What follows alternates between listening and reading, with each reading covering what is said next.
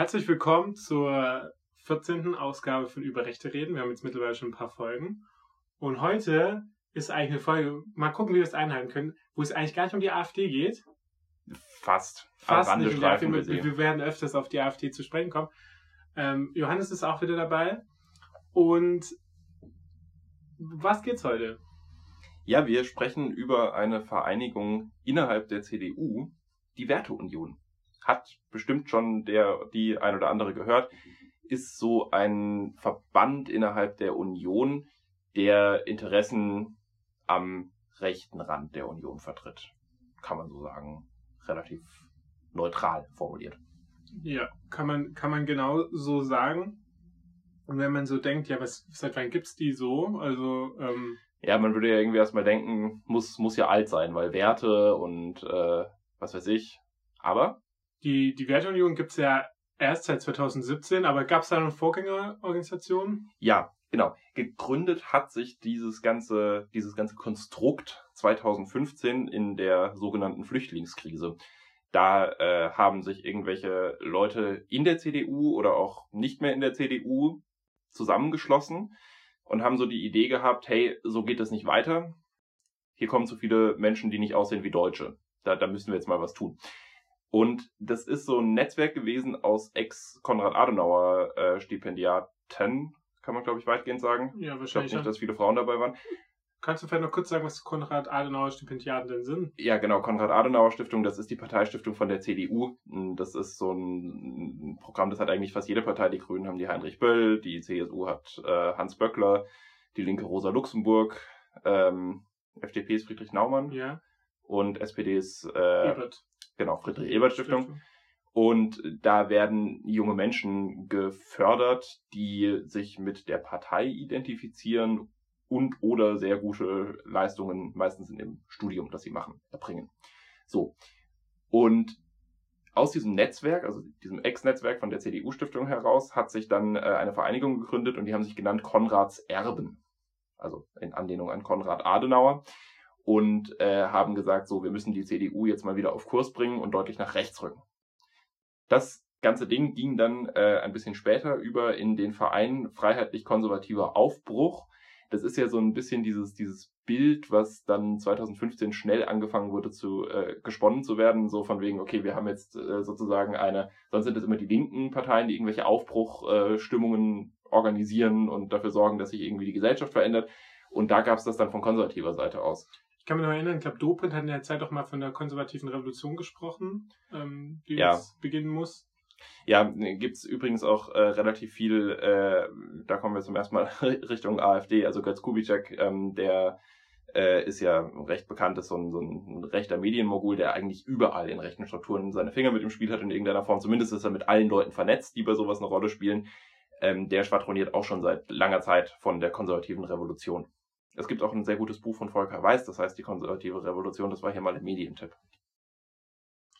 Genau, und ähm, mit welcher, welcher Person ist das eigentlich zu verbinden? Genau, 2017 wurde das in, in Schwetzingen gegründet, also CDU und CSU und ist ein eingetragener Verein.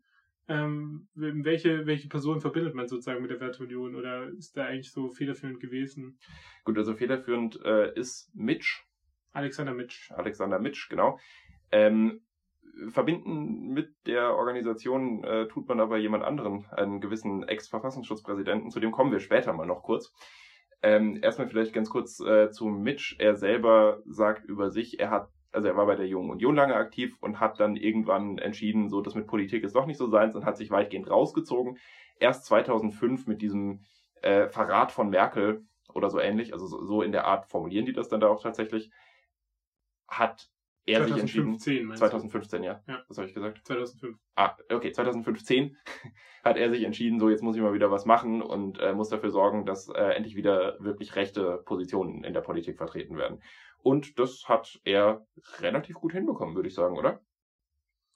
Äh, auf jeden Fall. Also ich meine, wenn man sich so ein bisschen guckt, die Wertunion sind, glaub, äh, damals eher so 2000 am Anfang, dann mittlerweile 4400 Mitglieder.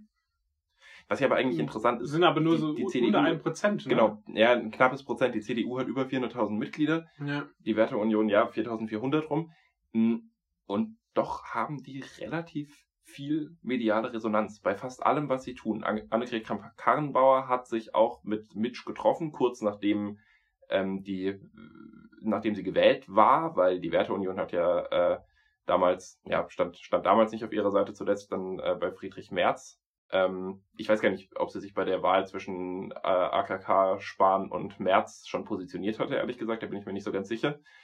Ähm, auf jeden Fall, die haben Einfluss, obwohl sie sehr wenige Leute repräsentieren. Und was man da vielleicht noch dazu sagen muss, Werteunion, dieser Name kommt auch nicht von ungefähr. Innerhalb der Union gibt es ja so verschiedene Gruppierungen, die sich quasi als Interessenverbände zusammenschließen, um gewisse Themen anzugehen. Es gibt zum Beispiel die Frauenunion, die dafür sorgen möchte, dass der Verein weniger sexistisch wird. Es gibt die Mittelstandsunion, die sich irgendwie für UnternehmerInnen im Mittelstand einsetzt. Und dann gibt es eben die Werteunion, die sich für angeblich Werte einsetzt. Werte, die die CDU ja offensichtlich nicht mehr vertritt. Ähm, das ist ja sozusagen dieser, dieser Hauptkern, auf den sie sich stellen. Was sind das denn für Werte? Also das sind, genau, Flüchtlingskrise hast du schon angewandt, ähm, eigentlich eine ja, glaube, äh, sehen sich ja schon eher so als stolze Patrioten, was die CDU halt auch nicht mehr so, so abbildet, wie wahrscheinlich vielleicht in den 80er, 90er noch. Ähm, andere Werte wie, ähm, da geht es ja wahrscheinlich auch Richtung ähm, Ehe für alle, es war ja auch so ein äh, wichtiger Termin. Ja, genau. Also ähm, ich habe ich hab ein Interview gehört äh, von, vom, von Mitch und äh, da hat er mit einem sehr konservativen Journalisten geredet. Bellberg heißt der Mann. Und dort hat er, also da, da haben sie so ein bisschen drüber gesprochen, äh, ja, wie, wie es eigentlich so um linke Positionen bestellt ist. Und dann haben sie irgendwie so behauptet, die Linken hätten ja alle ihre Kämpfe bereits gewonnen. So äh, Gleichstellung von Frau, Gleichstellung von Homosexuellen, das wäre ja alles schon abgeschlossen. Und da hat Mitch wortwörtlich gesagt, ja, diese Kämpfe haben wir alle schon verloren. Also von konservativer Seite aus. Äh, um dann schnell nachzuschieben, von wegen, er hätte ja nichts gegen Homosexuelle und so. Aber äh, ja, also woher der Wind da weht, ich glaube, das ergibt sich dann relativ schnell von alleine, ne? So, also im Prinzip ist es so der Flügel von der CDU, nicht umsonst große März-Fans, die so den Rollback in die 90er wollen. Ich glaube, so kann man das ganz gut zusammenfassen. Ja, die sind dann meistens auch gegen den Euro, äh, waren dann auch Leute schon aktiv so gegen, gegen die Griechenlandhilfen. Ähm, also das ist immer, ähm, genau, also es war schon immer so diese, diese, die in der Merkel-Zeit dann immer rebelliert haben gegen die Entscheidungen. Und ich glaube, wichtig halt dazu zu sagen ist halt auch, dass das Aufkommen der AfD also sozusagen als au außerparteiliche Gegenorganisation, weil äh, die Inhalte sind eigentlich, äh, oder dass man, dass dann Leute wie Mitch den Eindruck hatten, dass man die Inhalte gerade an die AfD verliert und man dann plötzlich irgendwie als äh, die als CDUler gar nicht mehr sagen kann und die Werteunion sozusagen halt sagen möchte, ja, wir können das, das ist dann aber auch Werte der CDU eigentlich. Deren Idee ist halt, dass sie die Positionen rechts außen besetzen wollen. Also es gibt ja so dieses äh, geflügelte Zitat, äh, dass es keine Partei rechts der Union geben darf. Um es ein bisschen zu äh, korrigieren, es geht im demokratischen Spektrum nichts äh, rechts der ja, Union okay, gut. Äh, von mir ist das, also im demokratischen Spektrum darf es nichts rechts der, äh, der Union geben.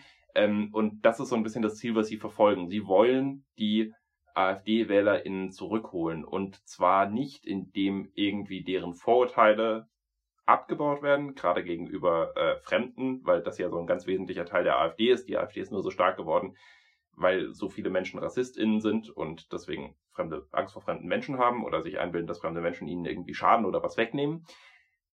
Und ja, darauf, darauf bauen die so ein bisschen. So, wir machen in der CDU genau die gleiche Politik, die die AfD macht. Wo ich mir immer die Frage stelle, warum muss man sich von der AfD abgrenzen, wenn man mit der gleichen Politik, wie die AfD sie macht, die AfD-Wähler und Wählerinnen zurückholen will? Gute Frage. das macht wenig Sinn. Weil, also dann, dann kann es auch die AfD geben, so dann ist doch scheißegal.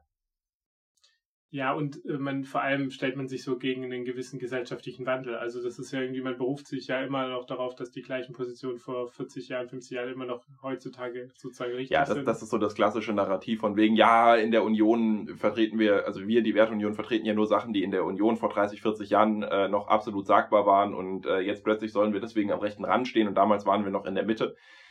Und mit diesem Zitat wird eigentlich Wolfgang Bosbacher auf der, äh, ähm, auf der Homepage zitiert. Ne? Die Werteunion vertritt äh, Werte oder Aussagen, die vor 10, 15 Jahren noch selbstverständlich okay, Vielleicht kurz einen Kontext. Wer ist denn Wolfgang Bosbach? Wolfgang Bosbach ist ähm, Politiker, aber eher äh, Talkshow-Gast. Äh, war, glaube ich, bis 2017 im Bundestag für 20 Jahre ist äh, relativ bekannter Innenpolitiker gewesen, der auch ähm, ganz viel in Talkshows rumsaß. Der war immer so ein bisschen eine parteiliche Opposition auch. Also er hatte ja nie wichtige Ämter inne, also war aber dafür trotzdem bekannt und gehört auch eher so dem rechten Spektrum in der CDU immer an. Ähm, Mitglied im Berliner Kreis, da werden wir vielleicht mal kurz noch hier erwähnen. Ähm, aber genau, also das ist Wolfgang Bosbach und der wird mit, wie ein paar andere Leute auch auf der Homepage erwähnt. Ja, auf der Homepage erwähnt wird ja auch Jens Spahn. Genau, weil Jens Spahn hat zum Beispiel, das habe ich herausgefunden, 2018 bei einer, also bei der, bei der, bei dem Bundestreffen, also 2017 gegründet, 2018 war wieder ein Bundestreffen, auch wieder in Schwetzing, da kommt nämlich der Mitch auch her, also er hat sich einfach zu sich selber eingeladen. Ähm, da hat er ein Grußwort gehalten an die Werteunion und sozusagen man muss auch sagen, die, wie gesagt, das sind echt wenige Leute eigentlich, ein Prozent der Partei, aber durch solche Sachen wird die halt, werden die total auf, also bekommen die voll an Wert, ne? Also, dass wenn ein Spahn direkt sich an diese wendet und dann auch wahrscheinlich hofft, dass sie ihn damals äh, gegen März unterstützen. Bei der Tagung selbst 2018 war der Generalsekretär der CDU Baden-Württemberg äh, da und hat ein Grußwort gehalten. Manuel Hagel, ich glaube mittlerweile 31 Jahre jung, also noch relativ jung, hat auch eine der besten Ergebnisse für die CDU jetzt bei den Landtagswahlen wieder bekommen in Baden-Württemberg und äh, gehört auch eigentlich sehr dem rechten Lager der CDU an. Und genau, der war dann auch dort. Also die legitimieren sozusagen durch ihr Auftreten, durch ihr, ihre Aussagen über die Werteunion damals 2018 äh, der, die Legitimation der Werteunion, also dass man sie braucht. Ja, und was, was daran auch wirklich spannend ist, übrigens, äh, Friedrich Merz hat das in seiner Bewerbungsrede um den Parteivorsitz auch ausdrücklich gesagt, dass äh, auf jeden Fall die Werteunion ein ganz wichtiger Teil der CDU ist, die man auf jeden Fall mit abdecken muss. Also so diese, diese Idee von, die CDU bräuchte wieder zwei starke Flügel, wird da immer groß geredet. Also so von wegen, ja, äh, unter Merkel ist uns der rechte Flügel abhanden gekommen.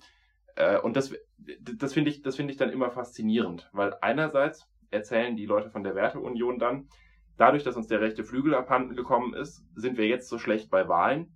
Andererseits war es Merkel, die historische Bestwerte, gerade in einem äh, System, in dem immer mehr Parteien in den Bundestag einziehen, erzielt hat.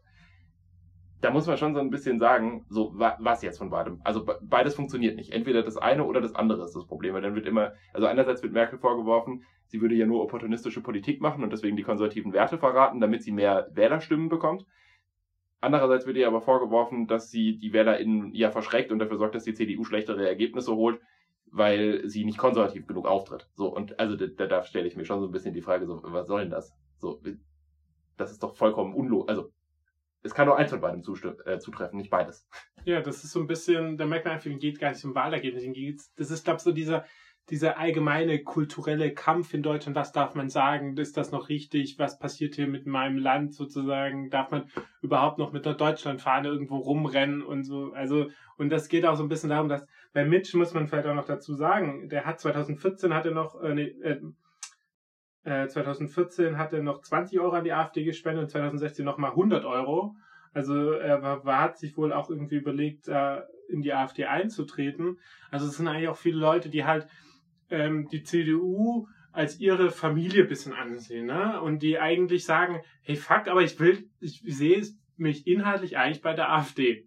Ja, und die aber halt irgendwie seit 20 Jahren in der, in der, in der AfD, äh, in der CDU sind und einfach sagen, ja, aber dann muss halt die CDU muss wieder für die Werte einstehen, weil ich bin hier seit 20 Jahren und wir standen früher dafür und mittlerweile stehen wir nicht mehr dafür und alle lachen uns dafür aus, wenn wir dafür stehen.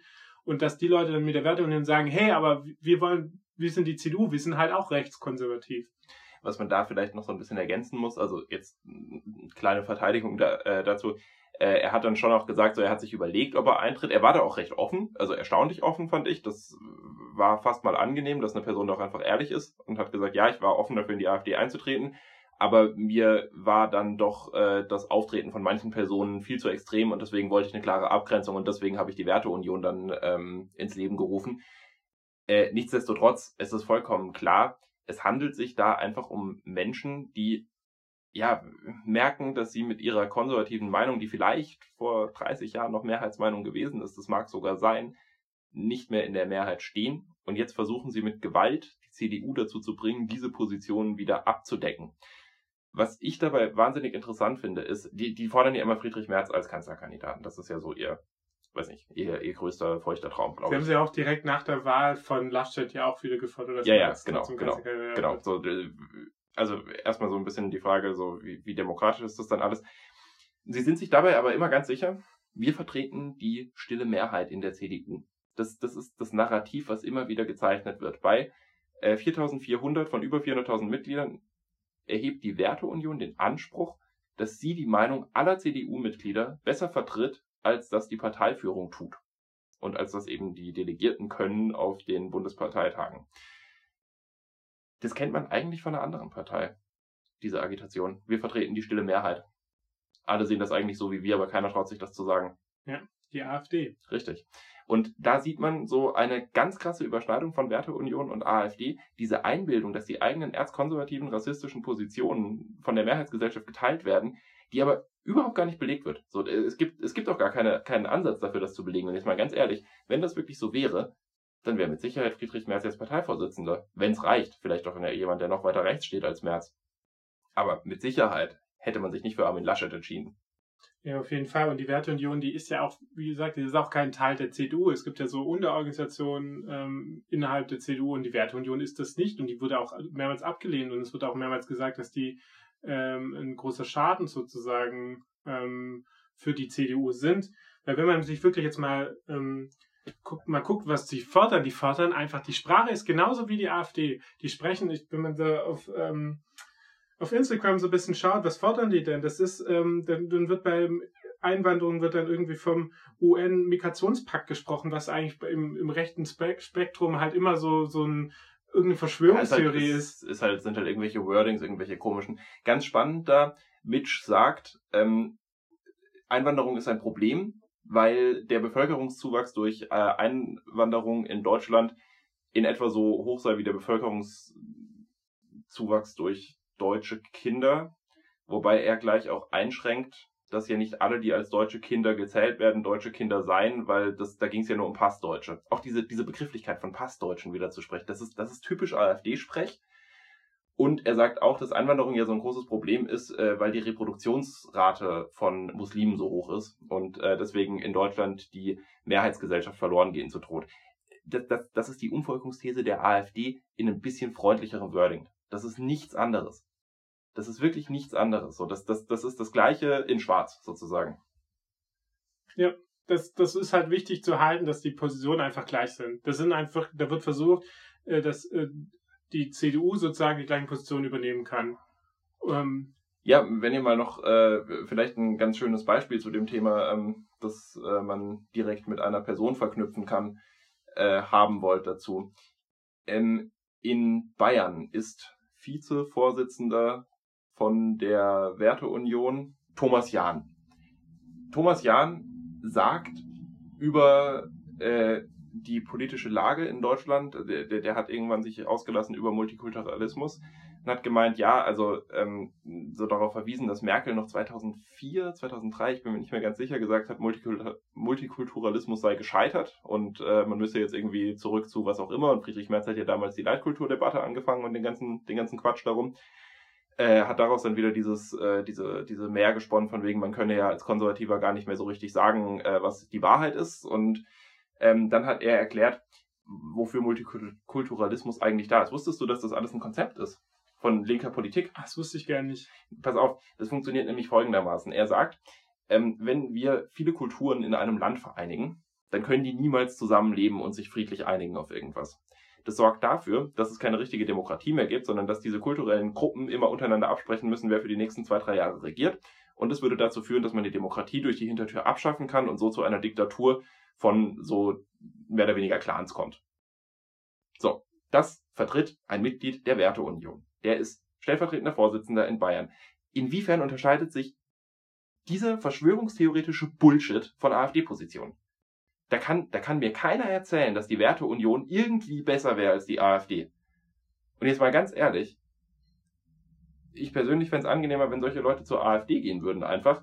Weil, ja, dann hätte man sie thematisch so ein bisschen getrennt, weil in der CDU gibt es ja wiederum auch nochmal ganz andere Leute, die halt auf der anderen Seite der CDU stehen, so am, am linkeren Rand, Daniel Günther zum Beispiel, Ministerpräsident in Schleswig-Holstein. Ähm, ja, aber gut, die wollen halt ihre CDU in Anführungszeichen retten und ich denke auch, dass es denen ein großes Anliegen ist, weil in der CDU fühlt man sich schon deswegen wohl, weil das durchschnittlich die Partei ist, mit der man Wahlen gewinnt und dann in Machtpositionen reinkommt. Und auch, auch vor allem auch so auf Kommunalebene. Ja. Also ich glaube, das sind, wenn man sich die Personen so ein bisschen anguckt, da werden wir nochmal gleich äh, mehr drauf eingehen, aber das sind auch, das sind keine SpitzenpolitikerInnen. Also das sind nicht äh, Leute, das sind meistens ja wirklich so der Mitch, der ist ja, genau, das sind ja maximal Kommunalpolitiker meistens. Und selbst da ist sozusagen mit der CDU, CSU oder halt Bayern halt mit der CSU, ähm, da, da kannst du dann schon Ämter bekommen, ne? was in der AfD halt überhaupt nicht so möglich wäre. Also da, äh, genau. So, und dann äh, vielleicht auch nochmal, um das Ganze abzurunden, weil auch über die Forderungen zur Corona-Politik kann man da nochmal äh, einen ganz guten Bogen spannen von Werteunion zur AfD. Ich bleibe bei Thomas Jahn. Der hat nämlich gesagt, ähm, im, im April, ja, es gibt ja kaum Tote über 80, das heißt, diese ganzen Maßnahmen sind ja eh völliger Quatsch und das bringt alles überhaupt nichts. So, das war damals so, dass der Durchschnitt der Toten knapp unter 80 Jahren lag. Durchschnitt heißt, es gibt drüber und drunter Leute, ne? Das ist ja nur der Durchschnitt. Wir verstehen immer nicht so Untergrenze und Durchschnitt, so die Unterscheidung scheint manchen Leuten sehr schwer zu fallen. Und dann hat er erzählt, ja, wir haben ja schon im April gefordert, dass äh, allen Leuten Masken gegeben wird und äh, sie dann normal weiterleben können. Ah, nee, das, das, das Interview war nicht im April, tut mir leid, das war im November. Muss ich jetzt zur Korrektur dazu sagen. So, das heißt, die Werteunion wusste im April schon, dass alle Leute einfach nur Masken brauchen und dann wird alles gut. Erstens, schön, sich sechs Monate später hinzustellen und so eine Sache rauszuhauen. Zweitens, woher hätten die Masken denn kommen sollen? Es gab im April in Deutschland keine medizinischen Schutzmasken. Dann hat er nämlich das Bild aufgebaut, ja, wenn wir das gemacht hätten, dann äh, hätten wir alles offen lassen können. Die Leute hätten nur die Masken gebraucht, dann hätten wir noch die Risikogruppen irgendwie separiert und dann wäre alles gut geworden. So, wir reden in Deutschland von, ich weiß nicht, 27, 37 Millionen Risikomenschen. Yeah. Ich, ich bin mir nicht ganz sicher, aber das, das, das ist de facto ausgeschlossen. So, das ist einfach Quatsch. Und das ist genau die Linie, auf der die AfD genau. Corona-Politik macht. So, und sorry, ich muss jetzt äh, meinen Monolog noch kurz fortsetzen, weil Thomas Jahn dem Ganzen dann noch die Krone aufgesetzt hat, indem er gesagt hat, dass diese Hilfspakete eine Inflationslage schaffen würden. Und das hat er ernsthaft mit der Wirtschaftskrise 1929 verglichen. Allen Ernstes. Hat dann auch gleich mal noch so die Arbeitslosen hochgerechnet, hat er irgendwie erzählt, ja, wir hätten über sieben Millionen Arbeitslose, weil er alle Leute in Kurzarbeit mit reingerechnet hat. Und sorry, das ist Bullshit, Leute, die in Kurzarbeit sind, denen geht's nicht gut, aber die sind nicht arbeitslos. Das ist ein himmelweiter Unterschied nochmal und erzählt dann darüber, dass, dass das irgendwie damit vergleichbar wäre, dass Menschen ernsthaft verhungern. Also das, das muss man sich wirklich reintun. So, AfD-Position, auch bei der Corona, bei dem Corona-Thema und Sachen, die zu katastrophalen Folgen führen würden, wenn diese Menschen in Machtpositionen sitzen würden. Und das ist die Werteunion. Die Werteunion ist nichts anderes als der AfD-Flügel innerhalb der CDU. Ich setze noch einen drauf, fällt mir gerade ein. Thema Klimakrise. Das sind nämlich die Klimaleugner innerhalb der Union. Das sind Klimaleugner. Die sind im engen Kontakt mit Eike e.V. Ja, und die sagen, man soll diese ganze Hysterie, soll man das lassen und die ganzen Maßnahmen bringen nichts.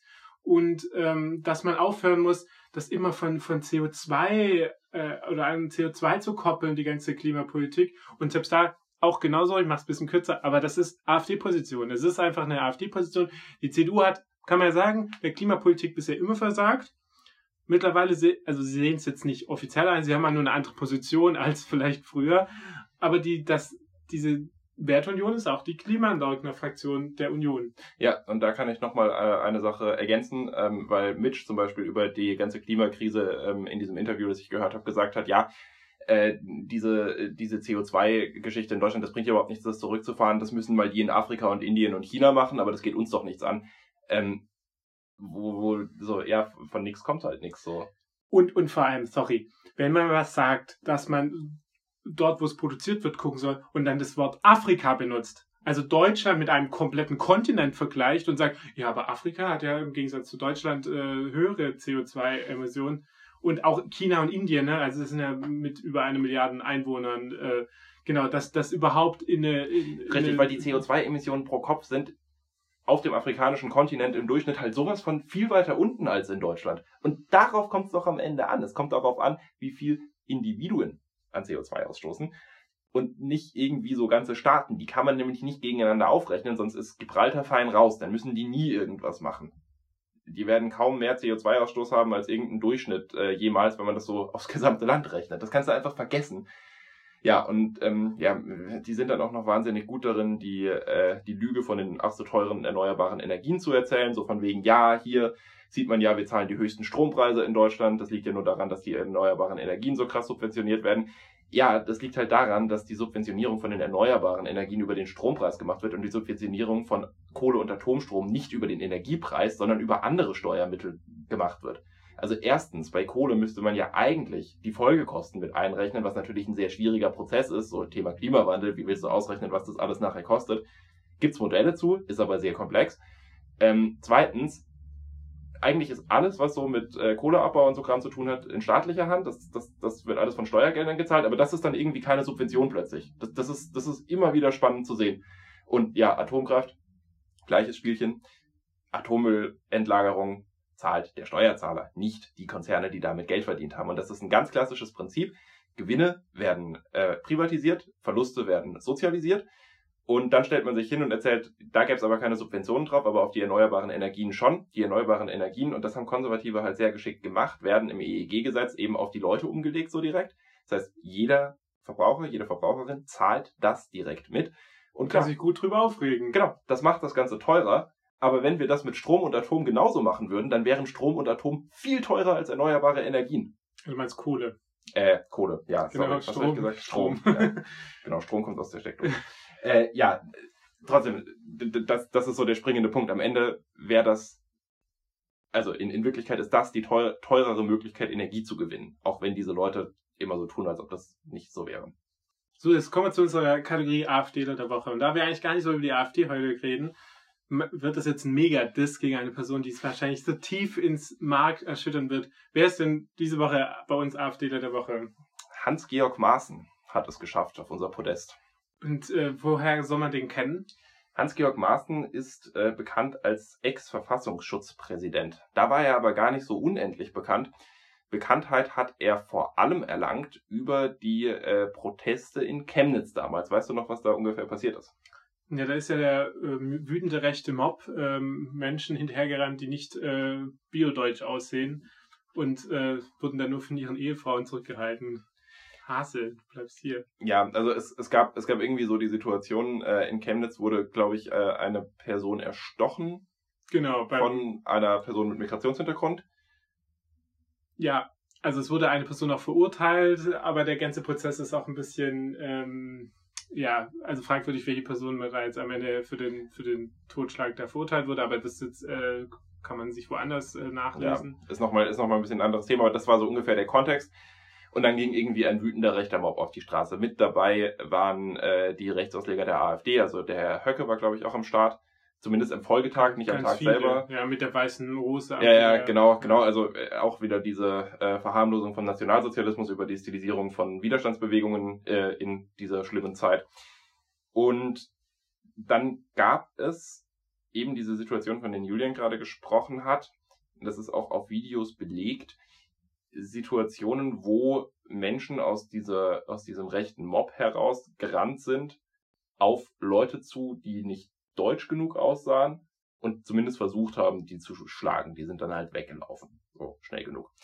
Äh, hat nicht bei allen geklappt. Also es gab genug Leute, die an dem Tag in Chemnitz eins auf die Schnauze gekriegt haben, weil sie halt äh, ja nicht biodeutsch aussehen. Ja, es wurden zum Beispiel auch jüdische Restaurants noch Scheiben eingeworfen und so im Laufe des Abends. Genau, ja, also auch, auch das ist alles noch passiert was macht ein vernünftiger Verfassungsschutz in so einer äh, Situation? Der soll ja ermitteln, so um Extremismus und äh, Gewalttaten und so zu verhindern. Vernünftiger Verfassungsschutz hätte das vielleicht alles mal genauer beobachtet, äh, sich aufgeschrieben, wer da so dabei ist. Was hat unser Verfassungsschutzpräsident gemacht? Er hat ja davon gesprochen, dass die Echt Echtheit des Videos nicht nachgewiesen ist. Genau. Das war das Erste, was ihm dazu einfiel. Ja, ähm, irgendwie würden jetzt plötzlich alle von Hetzjagden reden. Dabei gäbe es ich zitiere, keine Belege dafür, dass dieses Video echt ist. Oder Hetzjagen hat es nicht gegeben. Das, das, hat, er, das hat er dann, das hat er dann, genau, das, das hat er davor gesagt, Hetzjagden haben nicht stattgefunden. Dann wurde er gefragt, ja, aber was mit den Videos? Ja, es gibt keine Belege dafür, dass das Video echt ist. Also erstens, wenn ich in Frage stelle, dass Beweismaterial gefälscht ist, dann muss ich dafür irgendwie eine Begründung liefern. Das hat er nie getan. Bis heute hat er das nicht getan. Und bis heute hält sich in konservativen Kreisen diese Lüge von Hans-Georg Maaßen, dass es ja keine Hetzerjagden gegeben hätte, weil die Videos gefälscht waren.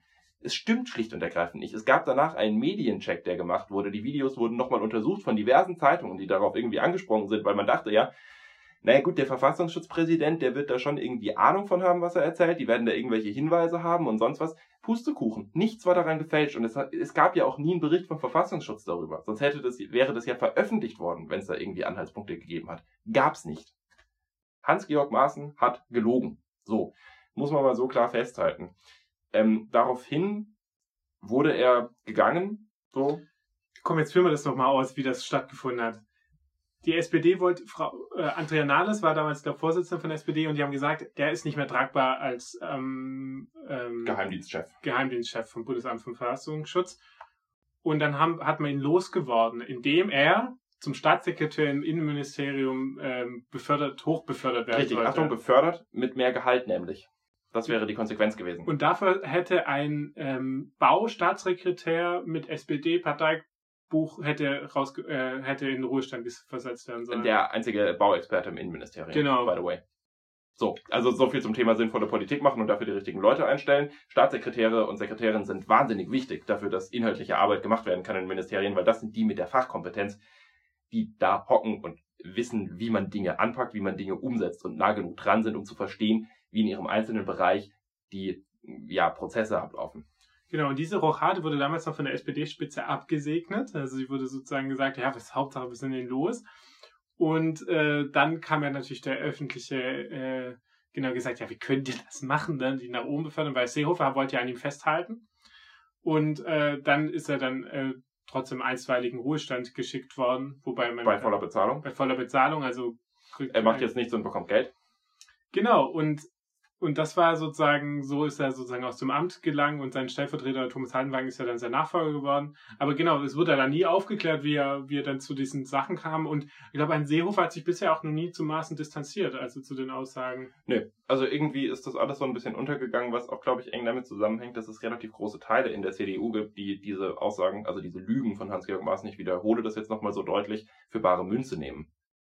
Und das ist schon ganz schön krass. Und Hans-Georg Maaßen hat es damit auch nochmal geschafft, den Diskurs in Deutschland ziemlich zu vergiften auf diese Art und Weise. Weil wenn plötzlich Staatsorgane, die der Neutralität verpflichtet sind, weil er war in dieser Funktion kein Politiker.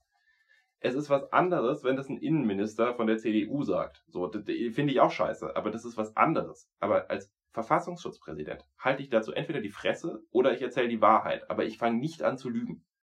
So, und das hat er aus politischer Motivation, aus reiner politischer Motivation gemacht. Warum kann man ihm eine politische Motivation unterstellen?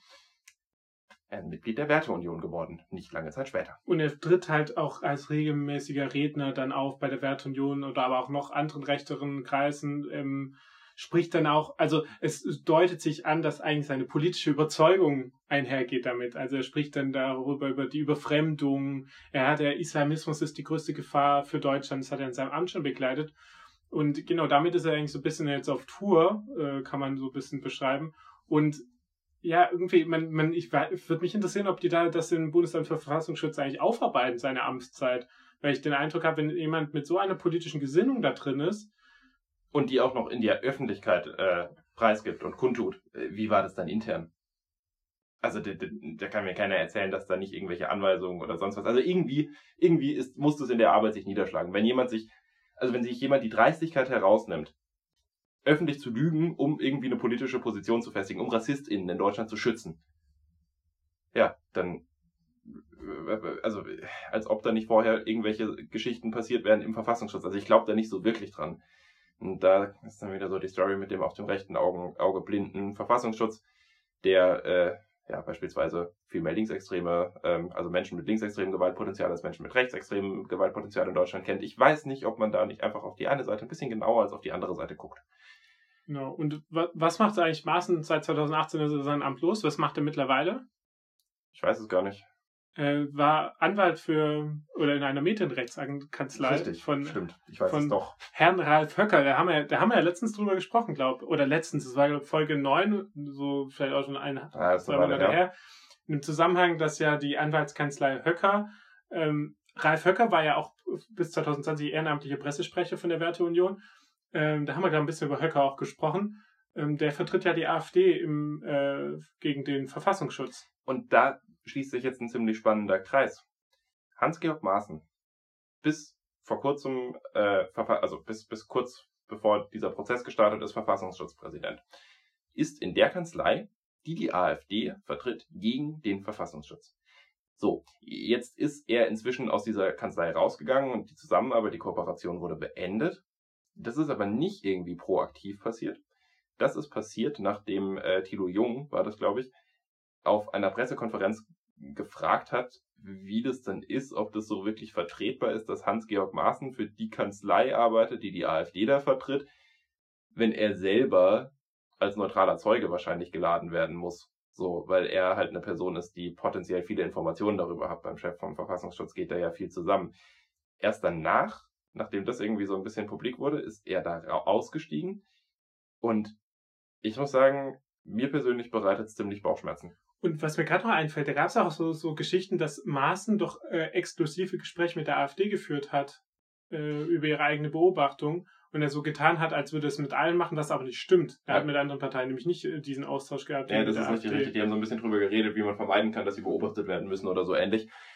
Und ja, also jetzt nochmal auf dieses Gerichtsverfahren zurückkommen, um da nochmal drauf zurückzukommen. Ich, ich finde, das ist, das ist ganz schön, ist eine ganz schöne Hausnummer, dass da einfach eine Person, die Informationen hat von der Gegenseite, auf der Seite von der AfD mit am Start war.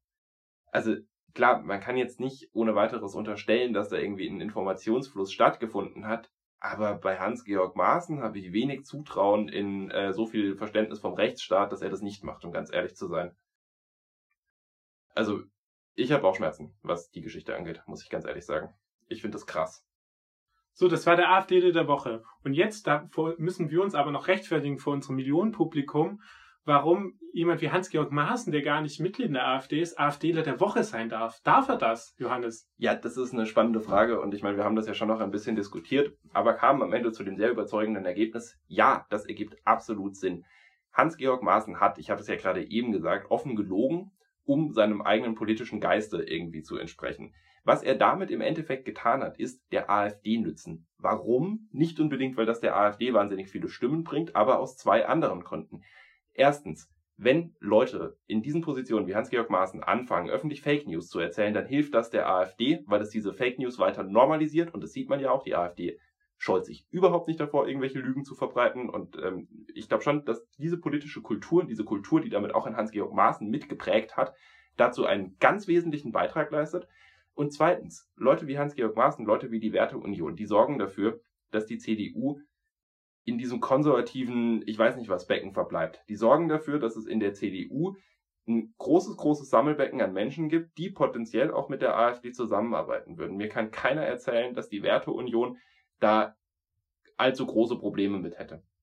Wenn ich sage, mein Ziel ist es, die AfD inhaltlich unnötig zu machen, indem ich ihre Positionen kopiere, dann gebe ich der AfD inhaltlich recht. Und das stützt diese Leute ganz massiv. Deswegen, ja, es ist vollkommen richtig, dass Hans-Georg Maaßen der AfDler der Woche ist. Auch wenn er nicht AfD-Mitglied ist, im Geiste ist es. Aber quatschen wir noch ein bisschen drüber jetzt am Ende. Wer ist da eigentlich sonst noch so dabei? Also es sind nicht viele Leute, aber es sind schon einige Leute mit, ähm, mit Rang und Namen.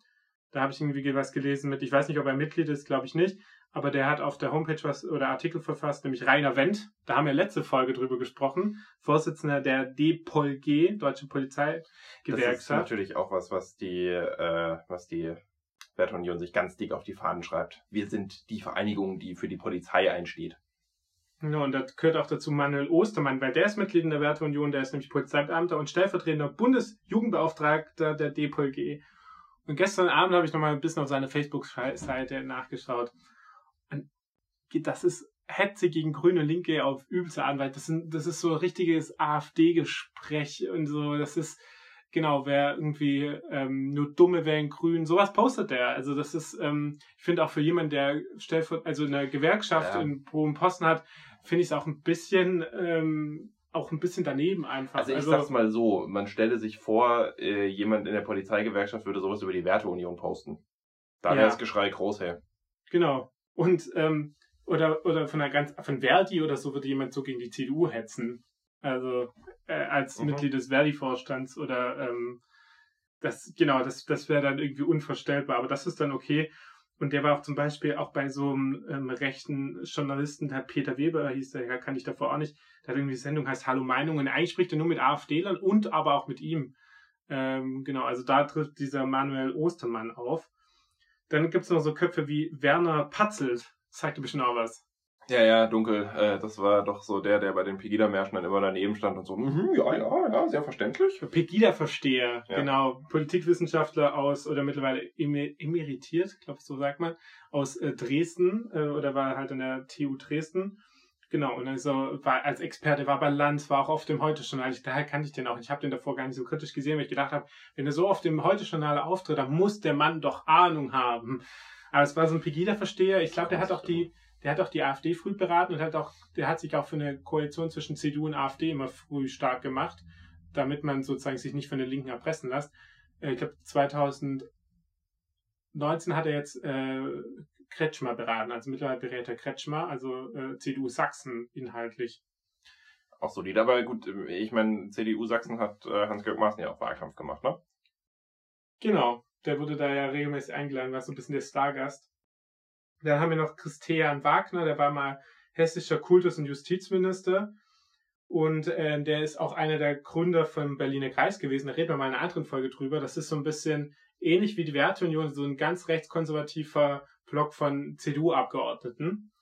Und dieser, dieser Mann, ähm, ähm, ja, äh, genau, ist auch so ein wichtiger Kopf, glaube ich, wenn man sich das ganze Konstrukt anschaut zwischen den, Re in den Rech äh, der, der Rechten in der CDU. Er hat zum Beispiel mal gesagt, dass, dass jeder äh, Ausländer, der das Wort Scheißdeutscher oder einen deutschen Einheimischen mit Scheißdeutscher beleidigt, muss auch äh, direkt abgeschoben werden. Und ähm, der war auch, hat er sich auch mal dafür stark gemacht. Hier, ich lese mal vor. Wagner unterstützte zusammen mit Roland Koch das in der Öffentlichkeit stark kritisierte Vorhaben von Karin Wolf, die war damals äh, CDU-Kultusministerin in Hessen, die biblische Schöpfungsgeschichte künftig im Biologieunterricht zu behandeln. Ja, da fällt einem ehrlich gesagt auch einfach gar nichts zu ein. Also, sowas kann man ja in Rallye von mir aus machen, wenn man das ganz dringend nötig hat. Und Religionsunterricht hat an Schulen in meinen Augen überhaupt gar nichts verloren. Aber ähm, Biologieunterricht. Biologieunterricht. Das, das, ist, das ist ein Widerspruch zur Biologie, die, Schöpf die Schöpfungsgeschichte dazu erzählen wird. Das ist Bullshit. Genau, dann weiter. Michael Kur, ehemaliger deutscher Kickboxer und derzeit Betreiber eines Sicherheitsunternehmens, der äh, fällt auch mittlerweile eher auf, dass er äh, auf äh, Social Media über Merkel sich aufregt. Dann Philipp Lengsfeld, oder erstmal mach mal Vera Lengsfeld, das ist seine Mutter. Vera Lengsfeld war ähm, äh, wichtige Kopf in der Demokratiebewegung äh, in der DDR, auch sehr bekannt, saß dann auch für die Grünen da mal im Bundestag, ist dann irgendwann bei der CDU gelandet, saß dann auch im Bundestag, Bundestag, also eine Widerstandskämpferin aus der DDR. Und ähm, genau, mittlerweile ist die, glaube ich, Mitglied in der Desiderius Erasmus Stiftung, also der AfD-nahen Stiftung, und auch macht auch Wahlkampf für die AfD und ist aber auch in der Werteunion. Also sind wir noch in der CDU Mitglied und deswegen ist auch der ähm, Chef der Thüringer Werteunion, Christian Sitter, ist deswegen ähm, letztes Jahr zurückgetreten, weil Vera Lengsfeld seine Nachfolgerin werden sollte. Also die soll Chefin der Werteunion Thüringen werden, obwohl sie eigentlich nur noch Werbung, Wahlwerbung für die AfD auch in Thüringen macht. Also die Höcke AfD in Thüringen macht sie Werbung und trotzdem soll sie wichtige Posten in der Werteunion bekommen.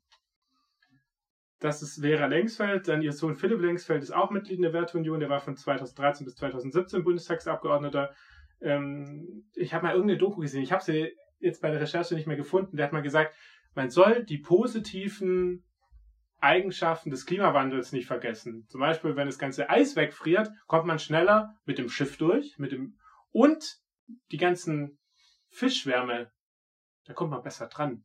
Und sowas wird nicht bedacht. Das ist richtig. Außerdem haben wir viel besseres Wetter hier. Vollkommen recht. Also Philipp Linksfeld, ein Mann, der Ahnung hat, der hat auch zum Beispiel mal einen Eröffnungsvortrag bei einer Eike-Sitzung gehalten. Dann haben wir Klaus Kelle, den kennst du? Klaus Kelle.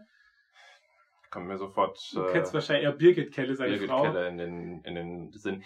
Birgit Kelle hat aber tatsächlich auch schon viel Werbung für die Werteunion gemacht. Ja, ihr also Mann also ist ja auch Mitglied in der Welt. Genau, ihr Mann ist Mitglied und äh, Birgit Kelle, weiß nicht, ob die jetzt alle kennen, äh, das ist eine ähm, antifeministische Publizistin. Ich glaube, so kann man das ganz gut zusammen. Ich bin mir auch gar nicht so sicher, ob wir schon mal über sie gesprochen haben, weil wir haben es mal was vorbereitet. Wir haben eine Folge doch über äh, Christen, rechte Christen gemacht. Ja, Und ja da das ist- haben wir. hat sie auch eine wichtige Rolle. Ja, Ähm, auf jeden Fall, äh, ja, sie, sie, sie also sie- ganz, ganz wichtige Person, um äh, so die Queer-Szene äh, zu diffamieren und zu beleidigen. So, das ist eigentlich ihr liebstes Hobby, glaube ich. Und ja, wieder, ne, das, das sind Leute, die die Werteunion geil finden. Das sind Leute, die stehen politisch bei der AfD. So, da braucht man auch kein Blatt vor den Mund nehmen. Das ist die AfD in einer CDU-Tarnfunktion. So, das ist nichts anderes. Genau, und dann haben wir hier so nochmal Josef Kraus, kennt keiner, kenne ich auch nicht, aber vielleicht, er war Präsident des Deutschen Lehrerverbands von 1987 bis 2017. Und das sind einfach so Leute, die ähm, die richtige einflussreiche Posten hatten oder von Vereinen Posten hatten. Also die sind keine CDU-Politiker, aber genau, Kelle, ähm, dann so Leute wie Kur, Wendt, Maaßen, Patzel, das sind keine CDU-Politiker, sind zwar CDU-Mitglieder, aber hat, die hatten einflussreiche Positionen. Und die machen halt Werbung für die Wertunion. Und das Also ist so ein bisschen so ein Effekt, ich glaube, darüber haben wir bestimmt auch schon ein, zwei Mal gesprochen, der generell spürbar ist in Deutschland im Moment. Diese Konservativen, diese Erzkonservativen merken, dass sie immer mehr an Beachtung verlieren und immer mehr das Problem bekommen, dass ihre Positionen nicht mehr von der Mehrheitsgesellschaft zumindest hingenommen werden und sie deswegen ihren, wahrscheinlich sehen sie das so, natürlichen Führungsanspruch mehr und mehr verlieren. Und ich glaube, dass deswegen der Aufschrei von denen auch immer lauter und immer größer wird. Dann nenne ich jetzt noch am Abschluss noch zwei Leute hier, die muss ich auch noch nennen. Christian von Stetten, Unternehmer und Bundestagsmitglied, Vorstandsmitglied der Bundestagsfraktion. Also das sind schon höhere Leute dann auch. Und auch mittelstandspolitische Sprecher der CDU-CSU-Bundestagsfraktion. Und noch Max Otte, deutsch-US-amerikanischer Ökonom, ist gerade bekannt geworden, weil er die Bankenkrise 2008 vorgesagt hat. Und der war von 2018 bis Januar 2021 Vorsitzender des Kuratoriums der AfD-nahen Desiderius Erasmus Stiftung und hat auch mehrmals zur Wahl der AfD aufgerufen, aber auch Mitglied der Werteunion. Also eindeutige Überschneidungen. Fassen wir das Ganze zusammen. Eigentlich habe ich, ich, ich fand, ich habe es gerade treffend zusammengefasst schon. Die Werteunion ist die AfD innerhalb der Union. Punkt. Das war's mit der Folge. Am Ende kommt wieder ein Medientipp. Diesmal schlagen wir euch mal ein bisschen Musik vor. Wahrscheinlich haben es die meisten von euch schon gehört. Es gibt einen neuen großartigen Song von Danger Dan. Das ist alles von der Kunstfreiheit gedeckt. Da werden, das, ich bin, ich bin Riesenfan von dem Song, weil das ist wie unser Podcast ein Name-Dropping der rechten Szene. Äh, hört es euch an, ist ein richtig guter, äh, gutes Lied geworden. Das war's mit dieser Folge. Wir hoffen, es hat euch Spaß gemacht, sie anzuhören. Ihr wisst jetzt viel über die Werteunion. Und, Und, sagt's weiter. Sagt's Sag- unbedingt weiter. sagt's auch Das unbedingt weiter. Katastrophaler Laden. und wenn ihr auch irgendwie mal mit CDU sprecht, dann könnt ihr auch gern immer. Sie mal fragen, was sie so von der Werteunion halten, weil oft wird die auch total verharmlost und dann immer dieses, ja, aber die vertreten doch nur das, was vor 20 Jahren Usus in der CDU war. Nein. Das sind Leute am rechten Rand, die, die wären selbst in der AfD einfach noch im normalen Mainstream von der AfD drin. Solche Leute sind in der Werteunion. Und die versuchen, die CDU nach rechts zu stellen, damit sie ihren Fetisch von einem Deutschland in den 90ern durchsetzen können. Genau, nochmal abschließende Worte von dir, die zweiten. Aber dann wünsche ich mal euch noch, macht's gut und wir hören uns bald wieder. Macht's gut. Ciao, ciao. Ciao.